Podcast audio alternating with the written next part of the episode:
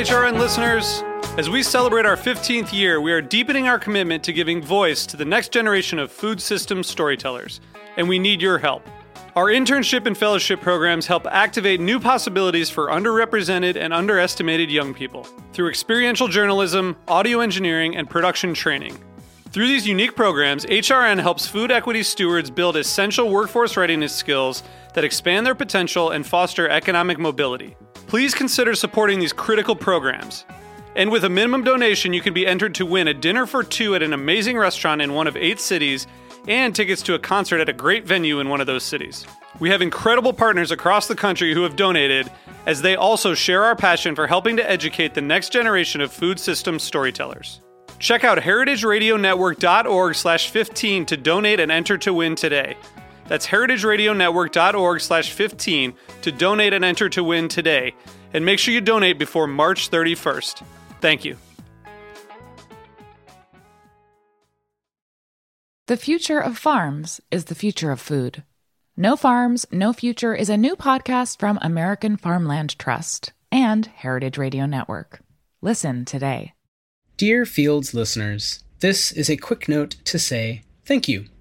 Fields is honored to be one of more than 20 Heritage Radio Network shows that have been nominated for a Taste Award, in our case, for Best Series Pilot.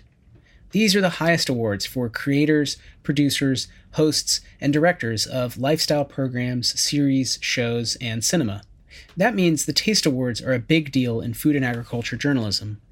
Now that we're wrapping up a second season and already taping a third, we can honestly say we've learned a lot not only about urban agriculture, of course, but about the noble art of podcasting. So we really appreciate everyone who has joined us since our humble pilot, and we look forward to exploring many more concrete hemmed fields together soon. Thank you so much. You're listening to Season 2 of Fields, the podcast, with Melissa Metrick, Wythe Marshall, and Ali Wist. On Fields, we're bringing you the stories of people who are working in the world of urban agriculture for money, for fun, for art, for justice, to feed the hungry, to green the city, or to uncover its history. In each episode of Fields, we'll delve into one kind of food that's grown in cities, one technology used to grow food, or one project that teaches us something about our relationship to farming in urban environments. Moreover, we'll investigate all the whys behind getting up in the morning and working as a farmer today. You don't need to be a farmer to enjoy this podcast, or even a foodie. We're going to tell fascinating stories and break down the realities and possible futures of urban farming to their elements, examining each in turn. Thank you so much for listening. Hey everyone, this is Jeffrey Landau with Farms Unknown and Agritecture. I am super excited to share with you this latest interview between myself and Jay Olu. Jay Olu is the second director for urban agriculture with the city of Atlanta. He and I have a wonderful conversation, all while walking through the West Atlanta Watershed Alliance, also known as WAWA. Funny enough, he and I get caught in a thunderstorm during this interview, so you may be hearing some rain, some thunder, as well as some birds and other natural noises in the background. So sit back, relax, and enjoy the interview. Can you introduce yourself, mm-hmm. your title, um, and your role and responsibilities? Yeah, um, Jay Olu Baiyewu. It is great to be here. Uh, Baiyewu, Jay is an initial for my first name. Olu is my middle name. And uh, Baiyewu is my last name. One way to think about it is buy a Wu Tang CD. So Baiyewu, right? So um, Jay Olu Baiyewu. I am the Urban Agriculture Director for the City of Atlanta. Uh, I've been in this space now for over six months, so I don't feel like a visitor anymore. I feel like I, I, I know where things are, even though it's been mostly virtual um, as far as office space. Um, I've been doing this work since 2013. Currently at the City of Atlanta, uh, you know, work in the policy areas of urban agriculture, food access, um, food recovery, and waste diversion.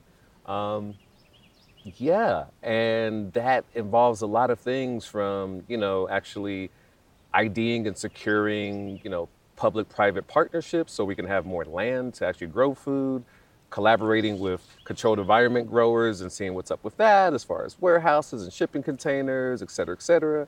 Um, also, you know, working on like a food, fresh food access report that highlights all the different spaces in the city of Atlanta where you can access food whether it's a grocery store, super center, neighborhood store, farmer's market. And now, for the first time, we're going to highlight the farms as well, so people realize that farms are fresh food access points as well, and community gardens. That'll be like next year.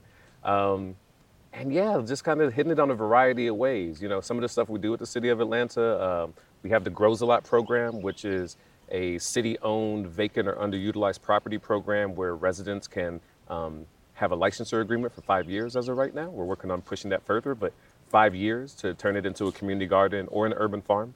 Um, we also do educational classes like AgLanta Academy. Uh, we have the largest food forest in the country. Uh, the Browns Mill Food Forest is 7.1 acres.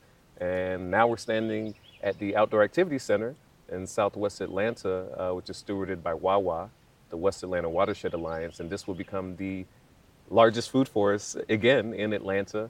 And then we'll have two in the city of Atlanta. So amazing. Right yeah. Amazing. So as urban ag director, you know, you've covered a lot of a lot of roles or responsibilities that you have to you know, ensure for your constituents. Um, what are some of the biggest challenges that you know farmers here in the city of Atlanta face? Sure.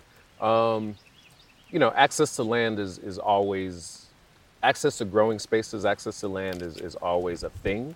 Um, is always a challenge, especially in uh, I think everywhere, but definitely in urban environments where you know, there's only so much land that's available, period. Mm-hmm. Um, Atlanta is definitely top five in the country as far as fastest growing rates, as far as cities. Uh, we're attracting a lot of folks from um, industries such as like IT, uh, technology. Uh, Microsoft is, you know, coming, building a campus down here. Google is here. Facebook is here. There are a lot of folks here and other small businesses as well. Um, so land access is a thing because, you know, competing with uh, one of those great organizations or companies to be able to get a five acre property, you know, there's much more tax revenue that can be generated from building up, yeah. right, than building out or even digging in like we tend to do with some of this kind of outdoor urban agriculture. Um, so land is always key. You know, access to capital as well. You know, I mean, we definitely have support from extension agents. We definitely have support from like the USDA, NRCS. So that's that's super useful. Um, the Department of Agriculture in 2018 introduced the uh, Office of Urban Agriculture within that. So that has been a boon, and several of our farmers and gardeners have connected with that already. So that's been useful. Um, but you know, we still need more. I mean, I think that the story is still is still being tested at times as far as the sustainability and viability of urban agriculture.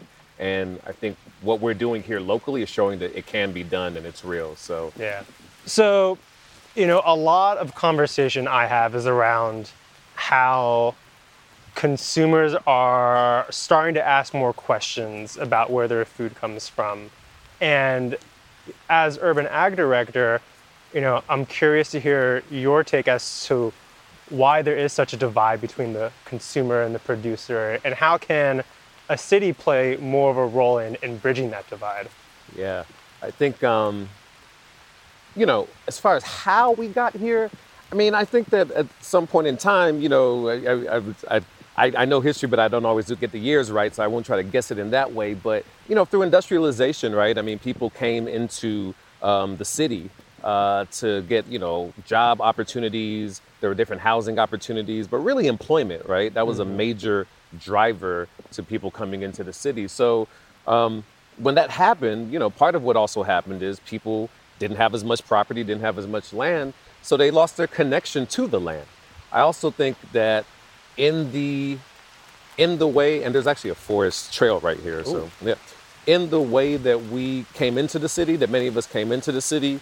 I mean, it also helps increase the kind of value of the proposition for grocery stores and supermarkets, um, where it's like we can bring in the food from other places into the city versus the days of hey, let's go down the street and you know pick grapes at so and so's field or yeah. you know pick apples. So I think there was just this like disconnection to the land now, what we know is some of it, uh, yeah, and this is actually a well established trail. This is an old growth uh, forest, which is also part of the Outdoor Activity yeah, Center. This is like a secret trail of Atlanta I've oh, never heard about before. It's, yeah, it's amazing. it's actually it's actually working out well for the rain cover too. Yeah. Um, and we also know that I mean, to a certain extent, right? Like people who are, you know, your traditional Black, Indigenous people of color mm-hmm. who have some of these roots in agriculture and agrarian ways, and were actually even partly, you know, brought to this country and or already were in this country for those ways, uh, of the, the way that they do the work in agriculture.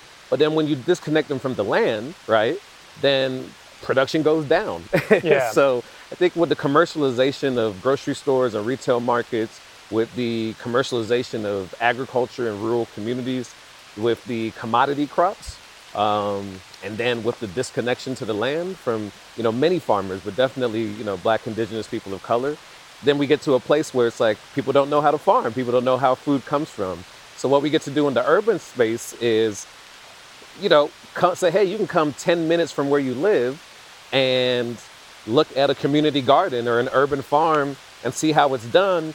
And it can show you a couple things. I mean, one, eh, try to decipher. Actually, let's pause for a moment if you find a but you know, one, like it should be inspirational, and for me, it was when I used to like see patchwork, and when I used to see Truly Living Well, and, and till this day, you know, like it's just amazing to see what you can do with kind of a finite amount of space. Um, and then it's inspiring because that's what leads me to go back to my house and try to like replicate Yeah. some of that with whatever it is, whether it's on a rooftop, whether it's in my backyard, front yard, on the side, vertical, you know, uh, tower gardening, all of that stuff.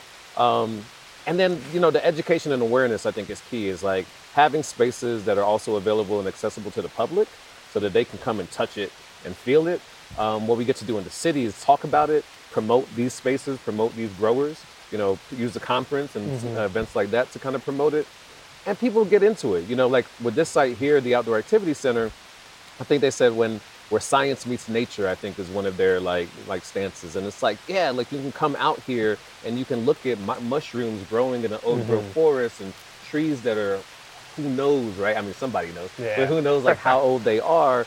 And then we're gonna also introduce like you know berry brambles and things of that nature, similar to what's happened at Brown's Mill Food Forest, and just show people like whether it's in the forest, on a reclaimed field, on the top of like a backyard space, you can do this too, you know?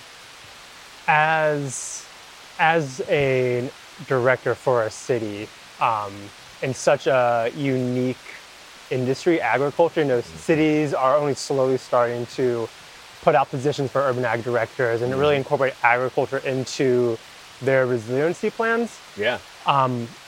What have you come across as like unforeseen, unforeseen challenges in your role um, and opportunities to to really make an impact? Yeah. I think there's a um, there's an opportunity to take the passion of the work and to like translate that in a way that people can understand the value of it.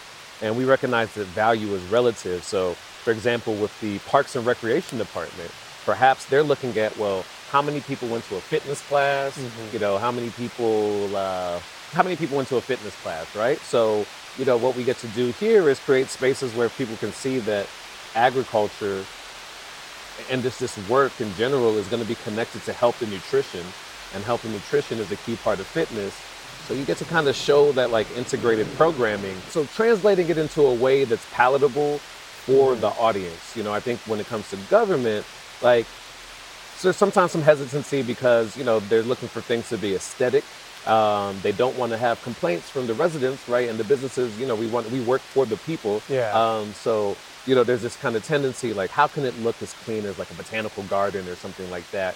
So we have to be able to you know kind of challenge that narrative and say that there's beauty in this even though this is not maintained the same way as a botanical garden it's, nature actually does a lot of this um, but then add the elements as well that make it accessible to people where they can say you know I love botanical gardens and I love the outdoor activity center and I love the Browns Mill food forest and all of this is necessary. So what I get to do is figure out how to translate that to the various agencies. At Department of City Planning, you know, on one end of it, you know, there's this there's this idea of density in the city, and there's this idea on it's a strong idea of density in the city. Obviously, improve improve transportation, public transportation, and just transportation as a whole. So again, how is that connected and housing? How is that connected to agriculture? So if we're working with like the housing authority mm-hmm. on affordable housing, and we know that those communities tend to be located in areas with higher risk of food insecurity, higher energy burden, higher transportation burden, then how do we connect that and say that in this five acre affordable housing development, can we also do, and this, I was actually on this project, it didn't happen yet, but a one acre farm, Yeah. right? So not having necessarily the people who have to quote unquote work that farm, like we're not trying to force people into that.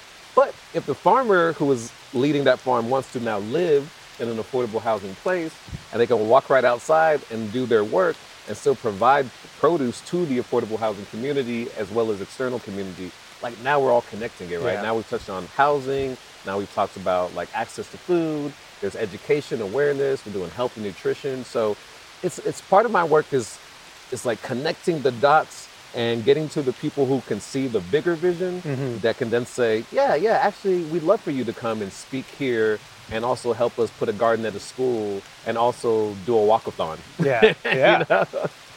Yeah. So, you know, as you are navigating these challenges specific to, you know, your city, Atlanta, I also understand that the city of Philadelphia has an urban ag director, DC, Mm-hmm. um, New York City, and then these other small towns across the country. yeah.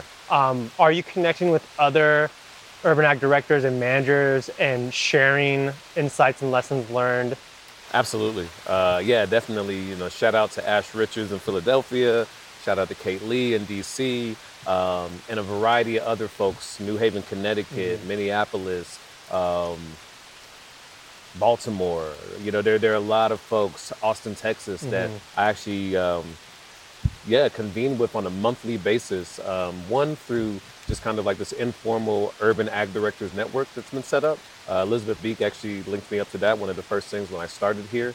Um, so we just had a meeting the other day, and we were talking about the American Rescue Plan um, Act and that funding and how it's coming to cities, and you know how different cities have been able to you know utilize that or receive that. And you know what we're finding out is like, wow, we're going through similar challenges. You know, like you know, some people are like, it's not even on our radar yet. Some people are saying, like, wow, we're not even in the conversation. For us in Atlanta, it's like we're in the conversation and it comes quick. It's like, um, I tell people part of government can be hurry up and wait. So it's like, we need something, American Rescue Plan, there's $100 at stake, but we got to hear back from you tomorrow and you got to be able to like crank that all- out and, and put it all in. So a lot of us are having similar experiences to that. Um, then a lot of us are also, some of us are having success already and saying that this is how we did it. And we're totally leveraging that. Yeah. Also part of the U.S. Council of Mayors. Um, so there is a food policy working group within the U.S. Council of Mayors. So I've been linked into that, and we have maybe twice a month calls actually that are usually focused on a specific topic or policy. So that's cool because, as you said, there's some cities that have urban agriculture directors, um, and then there's also a lot of other cities that also have like food policy directors and all that, and and they intertwine and they intermingle. And then you know, in my position, I'm doing a little bit of all of that Yeah. right now until we get up capacity. So. Yeah, there's, it's definitely happening. We're having some similar challenges and some similar victories, and people are excited about similar things, which is like how can we get residents opportunities and businesses and visitors to be more engaged with their food system um, on all levels of it, even down to the composting and all that stuff. Um, like I said, literally the full circle. And how can we make sure that we're not having barriers to that or minimizing barriers for people to be involved? for the um, other cities out there that are now trying to understand what they can do to to really leverage the opportunity in their communities you know what advice would you give to them as they try to create some type of urban agriculture plan or position to really you know showcase what they're doing and improve their urban food resiliency uh, take the good and apply it to what you want to do. So at this stage, I don't have to write a city ur- urban agriculture plan starting from scratch, right? You know, Philadelphia is working on one right now. You know, um, other cities have worked on them as well in the past. You know, Seattle is, was an early adopter in this work. You know, many years ago, and, and several others too, right? Throughout the country, Canada. You know, I think Toronto has some some work out there. So it's definitely one of those things where you should utilize the resources that are out there, see what you like, see what makes sense, start having those conversations with amongst your community and then amongst your kind of elected leadership and, and community leaders and representatives and just go i tell people hold us accountable come directly to folks send us an email make a phone call say hey i heard there was a food forest in southwest atlanta i heard there was a food forest in southeast atlanta how can we get one in my community and then like i'm going to respond to that you know and i think that that's the way it should be everywhere. Is that again we serve the people, so it does take a little bit of research. But really, if you type in urban agriculture in cities right now in Google, you'll see so much work, right? You'll see so much stuff. Mm-hmm. So do your research and then approach your community. See, get that community buy in because that definitely helps. You know, I mean, one person saying something, it could be great. That's awesome. A hundred people saying something, it'll move the needle faster. You Yeah. Know? Um, or at least it'll get you into certain doors to have those conversations when it's like, okay, there's a hundred people that are asking this question. So that's what I would say. Get the research, talk to community, and then approach. For the aspiring student, you know, what advice would you give to them if they were looking to pursue farming as a as a, a lifestyle or a career pathway? do the research, reach out to folks who are already doing it, and find out from them what that experience has been like. I will say that when it comes to, you know, working with folks who are like farmers and stuff like that, if you can put in some sweat equity, that always goes a long way. Uh, farmers are some of the most friendly people you'll meet overall, and they're also some of the busiest. Um, so they don't always have the chance to kind of like sit down and do interviews and things of that nature, but they're working. So if you're able to go out there, you know, and kind of, you know, volunteer with a farm, volunteer with some gardens, learn, you know, what they're doing and how they're doing, that usually goes a long way. Yeah. Um, and definitely go from there because there's a lot of ways to step into this work um, as far as urban agriculture and farming and things of that nature. And it's not a one size fits all thing. So the more that you can hear from other folks who are doing it, the more that it'll help you. And you're not going to learn everything on the front end. You've got to, what I know now is different than what I knew in 2013. Yeah. Um, but I would be remiss if I didn't say that you should definitely reach out to people doing the work versus like thinking like, oh, it's just a fantasy and it looks like a you know commercial from a Dole Yeah. ad or something. It's like part of it does, but part of it is like wet. Yeah, you know, yeah. part of it is wet, um, and uh, all of that kind of stuff. So yeah, you gotta do it, and and then you know, I, I will say one of the things that we've learned or experienced in this kind of COVID pandemic and everything else is, I think it's shown more people the power of doing things virtually. The future of farming in America is uncertain. Our farmers are aging and selling off their land. But the pandemic has revealed the importance of local farms as the national and international supply chain continues to be disrupted. I mean, it's not like most farmers have a company sponsored retirement plan. I'm Hannah Forden, HRN's program manager, and I want to tell you about a new show. Hosted by John Piotti, the president and CEO of American Farmland Trust, and produced in collaboration with Heritage Radio Network, this is No Farms, No Future. There is a new generation of small farmers. We're here to tell their stories, share knowledge, and dig deep into the future of American farming. From land stewardship we are losing 2,000 acres of farmland a day. The price of land is often so high that it's really hard to get started. to cracks in the supply chain. By the time I go shopping every single day, there's no meat left to feed my family. The future of farms is the future of food. Subscribe to No Farms, No Future, a new podcast from American Farmland Trust and Heritage Radio Network. Find us wherever you like to listen. So I can have a conversation with you in person and or, you know, from New York to here. And of course we could do that before, but now we can connect everybody on the call. We can look at each other if you want to do the camera, etc. And um, that's just what it takes. So even if you're in an area that is not loaded like Atlanta with urban agriculturalists and people who are doing this work, see what's close by. And if you can get to it, and even if you just reach out, folks will usually give you a call back or send you an email. But don't just jump into it like it's gonna look like a commercial Yeah. because this is not a commercial. nah, man, this is this is live. This is Raining live, here, Southwest Atlanta, Pretty next cool, to right? the grandfather birch tree. Yeah. tree. All those carvings of people leaving their initials and stuff. in. Yeah. That's how old this tree is. You know, there there's definitely a lot to to learn from history, whether it's about the history of America, the history of farming.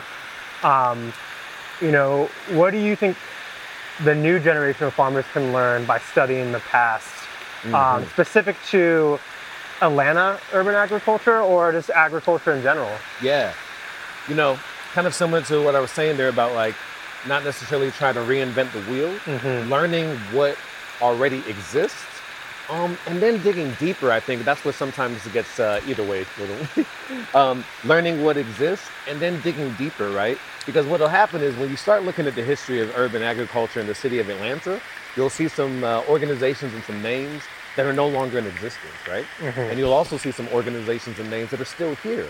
And that's a beautiful thing, and we're grateful for that. And then the question is, what happened, right? What happened that made led to Truly Living Well or Global Growers or other organizations being able to still maintain their trajectory?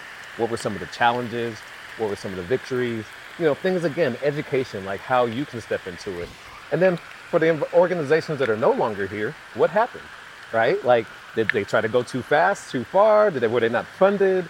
Were they working with some other organizations or, you know, it was federal funded and the federal money went away? Like, mm-hmm. learning that history and learning that story. I think also, again, when it comes to like reinventing things, you know, look to the past. I mean, as I said, there are people who it is indigenous to them, right? As far as how they practice agriculture and how they're connected to the land.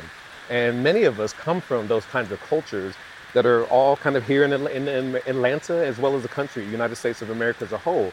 So, yeah, I, I, if I can, I should go and meet with the Cherokee, and I should go and meet with the Muskogee and the Creek, who, you know, this is their land, you know, before it was anybody else's, it predated, and learn how they were able to sustain themselves. Because at this point, we know historically, agriculture has been around forever, right? Yeah. So, yeah, we're still creating new things, and at times we create new terms, but sustainability, regenerative agriculture, you know, even to a certain extent, perhaps maybe even controlled environment growing. Like, of course, there's going to be a, a point where you can market like this is where it really took off, or this is who really promoted it to a certain extent. But more than likely, it's existed in different ways and different forms for quite Mhm. some time. So, just learning from the past, not necessarily having to be stuck in the past, but being able to acknowledge it and being able to address it and then being able to promote it going forward. I say, you know, if I can learn from, again, I used to work in restaurants. When I get off at a restaurant, or I used to work with some guys in the kitchen, um, and I was mostly front of the house, but worked with some guys in the kitchen. I drop them off, and I was like, wait a minute, are you growing pepper plants? And I went into the backyard, and you know, this is somebody who's a Latinx person, you know, who was uh, worked in the kitchen at that time, and he told me just flat out, he was like, well, that's how I grew up, you know, like, yeah, I came from, you know, somewhere Central America, you know, and I used to grow food. That's how we grew up. So yeah, I still do the same thing here. And matter of fact, he's like, sometimes I bring in my peppers to the restaurant. I won't, I won't name him or the restaurant. sometimes I bring my peppers to the restaurant, and we actually use them in some of the dishes. That's amazing.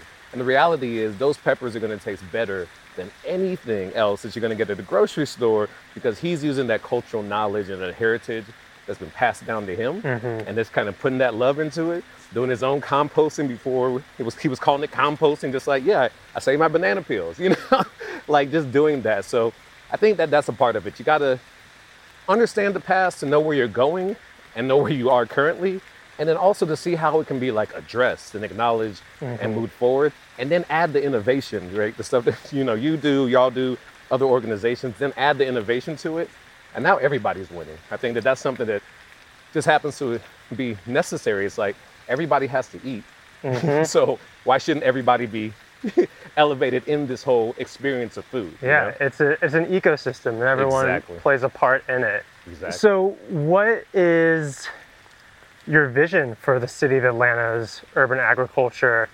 Is it a community? Is it an industry? Is it a movement? You know, how do how do you see it? How do you define it? Evolving. Evolving. Definitely It- evolving. Evolving, iterative, Mhm. um, powerful. Um, a combination of the past, the present, and the future. Um, you know, I think it's it's all of those things. You know, I don't know. I know some people who are in this work who they would say it's not a movement anymore, and you know they'd have different perspectives on it, and that's fine. Uh, what we know is this: there are, even within five miles of here, there are easily four farms, like urban ag sites that exist right here in Southwest Atlanta. If you go in that same vicinity, there's Exmoor Community Gardens, and you can kind of tell that story in multiple parts of the city of Atlanta. Um, so the city of Atlanta scene is thriving. It's adventurous. It's it's a combination of you know there have been several organizations that have done like um, controlled environment growing in like shipping containers, Mhm. and I'm sure you're, you're definitely aware of Yeah. like several of those. You know, there's folks who had those conversations. Obviously, the conference, um, and then there's folks who are still you know reclaiming historical sites like this, um, which have a cultural significance. This is Bush Mountain. At one time, this was the highest point in the city of Atlanta. Really? Actually, yeah. Like they used to say, I think if you if you were to cut all this back, when you talk to residents who've like grown up here, you could see downtown. And what was happening here at Bush Mountain? Yeah, glad you brought that up. So, where we're standing in is uh, the, the neighborhood community of Bush Mountain, Southwest Atlanta. This is the Outdoor Activity Center. Um, the field we're in right now is the practice field of the Atlanta Black Crackers. Uh, the Atlanta Black Crackers are the oldest uh, recognized baseball team for the city of Atlanta, predates the Atlanta Braves, and is a team from the Negro Leagues. So there was a time when you, black players weren't allowed in Major League Baseball leagues, right? So th- they had fields like this. This field is known for some of the players that used to play here, and then also some of the visitors. Hank Aaron is known to have come here many times, had Mhm. people on the team, and there's all kinds of other like local, and not even just local, national baseball legends that used to practice on this baseball field. Bush Mountain is also a community that I mean, it's it's one of the oldest communities in the city of Atlanta, and it kind of predates even I think like the official founding of Atlanta. Um, it's largely been you know black folks. There have definitely been other folks as well, but largely been black folks. So you've got this oldest baseball team in the city of Atlanta. Um, you've got the practice field. You've got the history of all kinds of folks playing here. And then for residents, they said they would just come here and watch the games. They would Mhm. just like play around. They would just sit here. They, I mean, you, you can tell like this would be a this is it's a nice space, Yeah. and we're gonna trim back this kudzu and all that.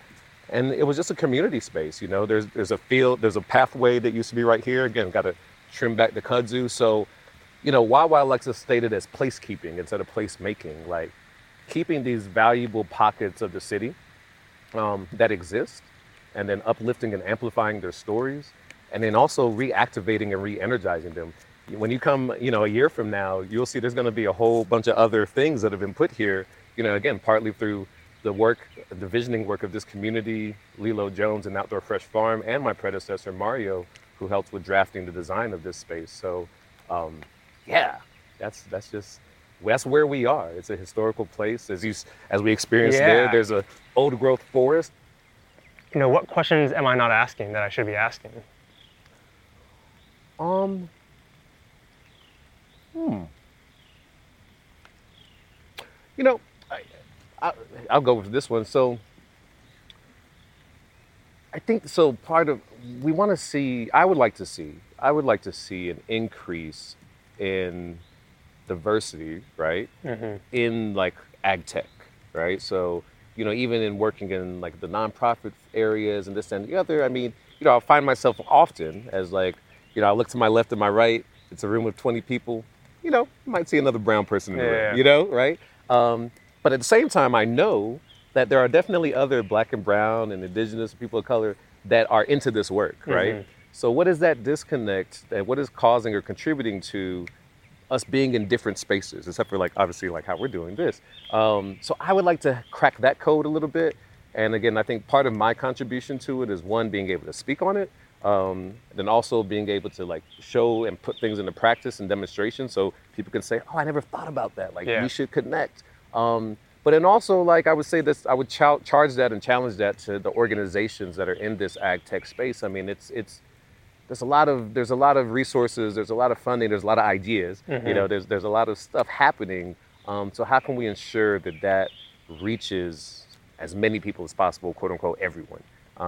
So yeah, that's that's something that I would like to see, and I don't have the the answer to all of it. I, I, I play a part in it. You know, I'd, I'd love to continue to do the conference and, and things of that nature. Um, but yeah, that's that's what it is because I think what I learned coming into this work is like it existed before me, right? Mhm. I mean, I'm not that old, but I mean, it existed before there were terms of urban agriculture. It existed Mhm. before all that. So, as one of the growers told me so politely one time, he was like, "Well, J. Olu, we're going to be doing this no matter what you're doing in your position, in your position and all of that." And I respected that because he was right. He was like, before the positions and the titles and the roles and the, the interests, you know, we were doing this work and we're going to continue to do this work because people are connected to it in just a deeper level. And like it's for some people, it's a spiritual level. For some people, it's like a family ancestry level, Mhm. you know, et cetera. So, yeah, just continuing to push the culture forward, you know, um, and just continuing to be present.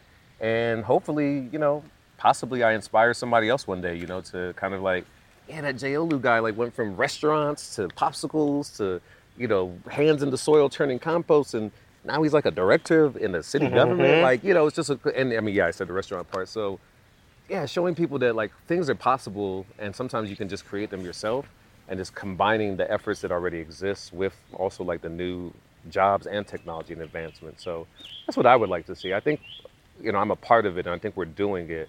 Um, and I think time, like times like this are doing it. You know, I think the work that y'all do and the blog and all that helps reach so many people. Um, but yeah, continuing to push that and say like, hey y'all, why aren't there more, you know, women in this room? Why aren't there more, you know, LGBTQ Mhm. identified people in this room? Why aren't there more black and brown people in this room? And having that like real conversation and then being like, do we want that? And if, if people say, no, we don't want that. We want we want diversity. We want inclusion. We want diversity, et cetera, et Mhm. cetera. It's like, okay, cool, let's do it. Yeah, like, yeah. let's do it. And I will also say that, you know, doing it doesn't always happen overnight, but like pay the people to help you do it, right? It's interesting. I find that in this work sometimes people will be quick to hire for a planner or quick to this or quick to that. And then once you start saying like social infrastructure or like, you know, working through uh, social justice, then it's like, ah, I don't know, I don't know. And it's like, well, that's what it's gonna take, you know? like that, like literally that's what it's gonna take if we're all gonna rise. And I think the reality is like we all wanna be better. We all nobody wants to live in a food, you know, food impoverished area. Nobody wants to have to drive take three buses to get to a store to get food. Like we all want different food access points within our communities. And we recognize that like it doesn't exist right now. So like having those tough conversations, which I think 2020 helped amplify for people. Um, so I hope that like continues. Um, and then also like the action. I think that's where that's where it is now. It's like, okay, we we know the challenges. Like Mhm. we know the histories, we we know that. And we should continue to make sure there's a place for that. But then also like, so what are we gonna do about it? And I think that my position and others throughout the country, I think that's what it represents. It's like, oh, you didn't know about community gardens? There's one right behind your house. Yeah. cool. Now you're inspired to do one in the other neighborhood. Great. And then, I mean, we haven't talked about it as much in this conversation, but there's there's like economic, I mean, environmental benefits to that, right? Mhm. Sustainability benefits to that. I mean, you know, landfill, right? We don't want stuff going into the landfill, like food waste, that be going into like a compost bin or something like that. You know, sequestering carbon at a you know much stronger rate and a more active rate. Like that's that's what we want. That makes it better for everyone. You know, using that same compostable material. Like we're gonna trim out this uh, a lot of this uh, kudzu over the next couple of weeks trimming that out, mulching it, and letting it just like go right back into the soil, dead quote unquote from like growing back up, but putting the nutrients back into the soil so then we can plant it right Mhm. and go from there. So just kind of showing that like um, closed loop type system. Um, and showing people that you don't have to necessarily all be farmers. You don't. Everybody doesn't have to be a farmer. Everyone doesn't have to grow something. Um, but the more we're able to grow individually and independently and collectively, like the better for the environment, the better for yourself. Back to my heirloom tomatoes, Mhm. right? Um, and it's the better for the environment as well. Like who doesn't want clean air, right? Yeah. Well, guess what? If we continue to have trees, we'll have it, right? if we continue to, you know, grow pollinator gardens, you know, if we continue to do that, like we'll have more food, we'll have more butterflies, we'll have more bees. So anytime we see those cities about, I mean, stories about like, you know, the population of bees is declining and all that, you can also say, but you know, I'm doing my part to kind of push it back the other direction, you know, Mhm. and you know, I think hopefully we'll one day we'll we'll turn the tides. you know? Yeah. So that's what I think. Last question for you. Yeah. Um, you know, through your journey, um, and your continued journey, what, what, um, resources, books, or leaders have inspired you and have been, you know, a, a wealth of knowledge and learning um, Mm. for you to get to where you are now? Yeah, that's a good question. Um, I'm not going to butcher titles of books, but I will name some folks. So I can always fact check it if, I- if I need to, if we need to. I'm not gonna butcher it. No, it's, it's I'm not gonna butcher it. I, I'll acknowledge my uh, I'll acknowledge one of my shortcomings. I'm like, you know, the book that so and so wrote. You know, but um, let me see. I think from a like, hmm. So there's a, a Dr. Ando um, who I heard about, like, you know, who was here in Atlanta and who was works, you know, works really closely and inspired one of my, you know, kind of uh, brothers who I look up to in this work, Chris Edwards. So um, Dr. Ando for sure. Uh, I believe he was a botanist. Um, Rashid Nuri, absolutely, local legend and international legend as well. Um, I mean, going before all of that, I would say Shirley Sherrod, um, you know, and, and the fact that they started their co-op down in South Georgia and it predates all other co-ops and it was really the, the beginning of the cooperative movement um, with this land. Uh, there was like black farmers in South Georgia and it still exists to this day. Um, Shirley Chisholm, I'm sorry, Shirley, um, uh, Fannie Lou Hamer, uh, Mhm. definitely an inspiration in this. And then when I come to, you know, nowadays, I mean, Leah Penniman and Soul Fire Farm, you know, the work that they're doing up there. Um, Malik Yakini in Detroit, you know, I mean, definitely doing some amazing work out there.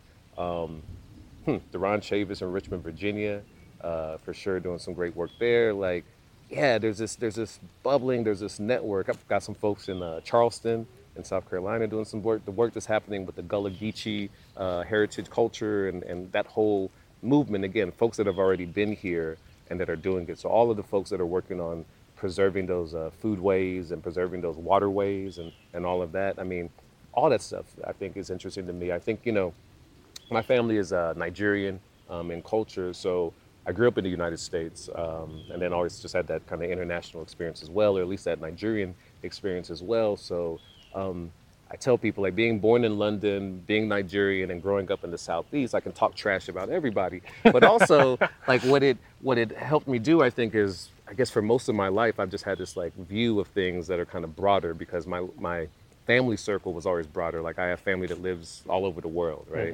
Um, so that's the way I look at this agriculture work as well. Is that what we're doing here is instrumental, and it parallels to what's happening in certain places in Paris, you know, and it parallels to some of the work that's happening in Haiti and in Kenya. Um, you know, some of the work that's happening throughout the continent of Africa, definitely Central South America. I mean, it's just everywhere. Like the first, there's some people say there's no culture without agriculture, right? So, um, yeah, that's that's the thing. that's the Amazing, thing. So it's it's a lot of folks out there. Mhm. I'd be remiss. I, I'm like, oh man, if I start naming books, and I'm sure someone's gonna be like, what about me?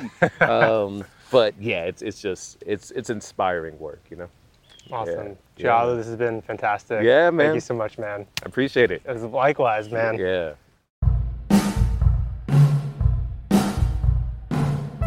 Thanks to our brilliant guests. Field's theme music is by Sam Tyndall.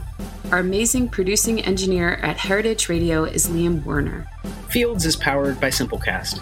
Thanks for listening to Heritage Radio Network, food radio supported by you. For our freshest content, subscribe to our newsletter. Enter your email at the bottom of our website, heritageradionetwork.org. Connect with us on Instagram and Twitter at heritage underscore radio and at Fields Podcast. Heritage Radio Network is a nonprofit organization driving conversations to make the world a better, fairer, and more delicious place. And we couldn't do it without support from listeners like you. Want to be a part of the world's most innovative community? Subscribe to the shows you like. Tell your friends and please join the HRN family by becoming a member. Just click on the beating heart at the top right of our homepage. Thanks for listening.